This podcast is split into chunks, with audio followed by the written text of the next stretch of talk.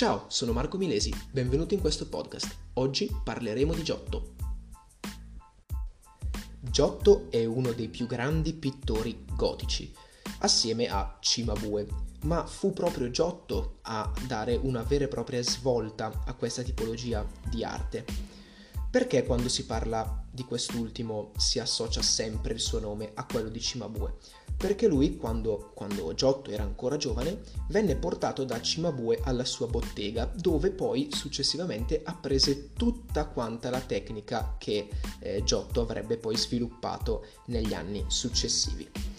Di conseguenza Giotto è considerato il fondatore della pittura moderna, perché si usa un termine diciamo tecnico, fu il primo a superare la maniera bizantina, ovvero il modo di dipingere bizantino, quello precedente sostanzialmente.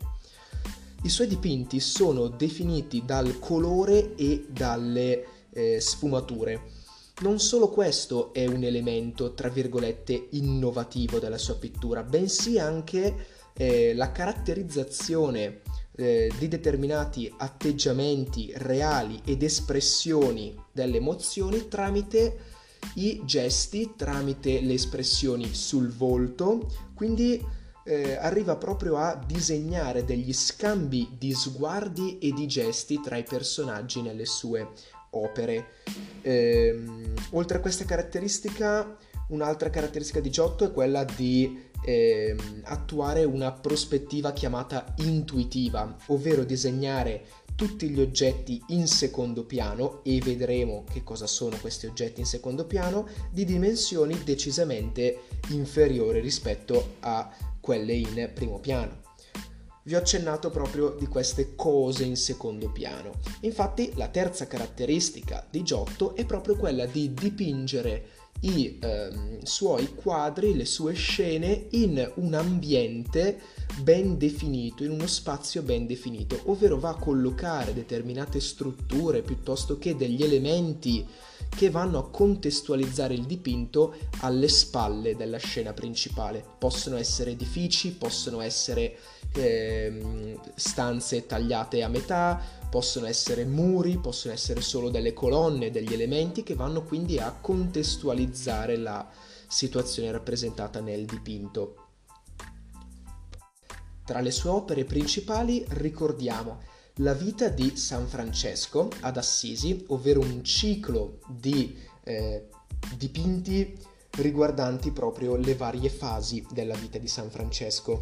In particolare la rinuncia agli averi, dove si nota chiaramente eh, l'espressività dei visi dei vari soggetti e eh, si nota anche la caratteristica dello ehm, dello sfondo ben definito, uno spazio ben definito, ovvero edifici piuttosto che chiese, case e così via. Inoltre viene usata anche la tecnica del panneggio bagnato, sappiamo già cos'è dai precedenti episodi. Ehm, sembra quasi che Giotto cerchi di raccontarci una storia tramite questa serie di affreschi e dipinti. In effetti è così. Oltre alla rinuncia agli averi ricordiamo l'omaggio dell'uomo semplice, ovviamente di Giotto, eh, dove si riconoscono ancora gli elementi tipici, quindi lo sfondo ben definito, uno, uno sfondo effettivo, che è una cosa che mancava fino a Giotto, eh, la tridimensionalità dei personaggi, l'utilizzo della tecnica del panneggio bagnato, la comunicazione tramite le, le espressioni del volto e dei gesti Dopo l'omaggio dell'uomo semplice ricordiamo anche il dipinto di Innocenzo III che approva la regola francescana, si nota ancora l'espressività dei volti e delle mani e eh, sempre Francesco che in, quanti, in, tutte quante le sue raffigurazioni è caratterizzato dall'aureola. Eh, sempre nel dipinto di Innocenzo III che approva la regola francescana si nota come ogni personaggio sia diverso dall'altro. E questi sono un po' i tre, eh, i tre punti principali ci- del ciclo della vita di San Francesco.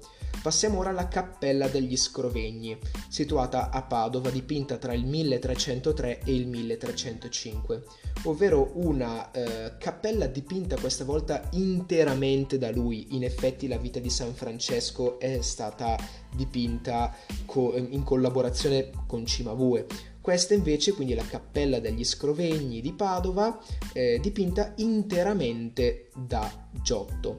È divisa in eh, varie parti effettivamente.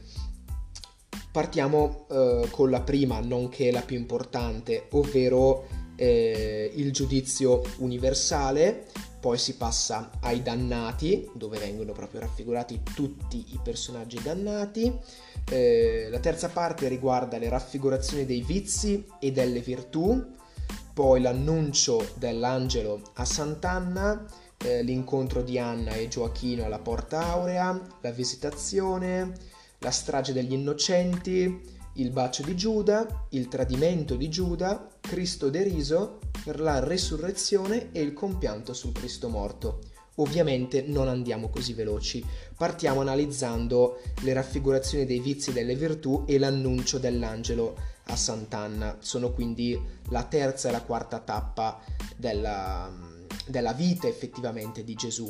Quindi eh, sia l'annuncio dell'angelo a Sant'Anna che le raffigurazioni dei vizi e delle virtù hanno in comune la prospettiva intuitiva e i gesti e gli sguardi per comunicare, quindi due caratteristiche fondamentali di Giotto. Eh, la visitazione è un... spendo due parole perché è una, eh, è una scena poco conosciuta. In effetti la visitazione eh, raffigura Maria che fa visita a Elisabetta. Passiamo alla strage degli innocenti, dove Giotto inizia a collocare eh, dei personaggi anche di spalle per riuscire proprio a coinvolgere, per cercare quantomeno di coinvolgere di più lo spettatore che guarda il dipinto.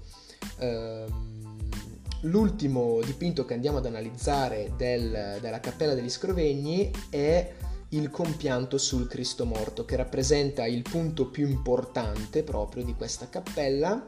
E eh, qua vengono notate tutte quante le caratteristiche di Giotto. E eh, anche un elemento nuovo, ovvero il, il, fatto di dipingere gli angeli che eh, sono in cielo effettivamente e che assistono e che mostrano a loro volta sentimenti tramite sempre l'espressività dei volti e eh, tramite i gesti. Questa è una caratteristica nuova perché in effetti gli angeli se venivano dipinti prima di Giotto venivano dipinti a terra, non in cielo. Giotto invece per primo li va a dipingere in cielo.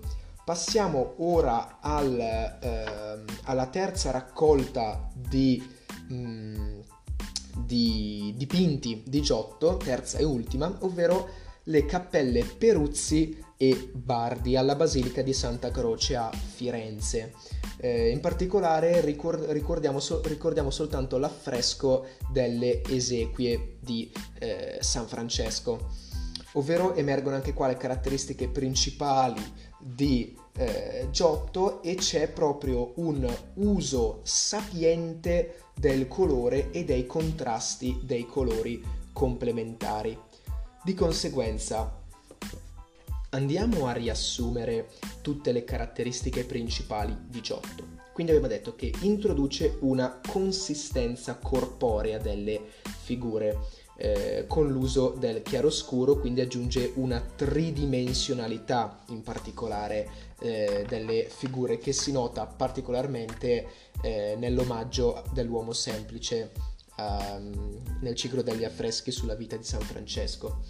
E, un'altra caratteristica è l'uso sapiente del colore e dei contrasti dei colori complementari, eh, l'espressività dei volti, l'importanza dei gesti, il luogo e il tempo rappresentati ovviamente in modo concreto e definito, lo spazio con una profondità tridimensionale, i paesaggi verosimili e l'architettura abitabile e infine eh, smette, sostanzialmente si smette di evocare tramite i dipinti, bensì si inizia a narrare ciclo, il ciclo della vita di San Francesco piuttosto che la vita di Gesù e così via.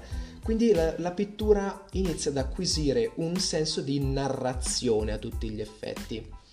Grazie per aver ascoltato questo podcast, ci vediamo nel prossimo episodio. Ciao!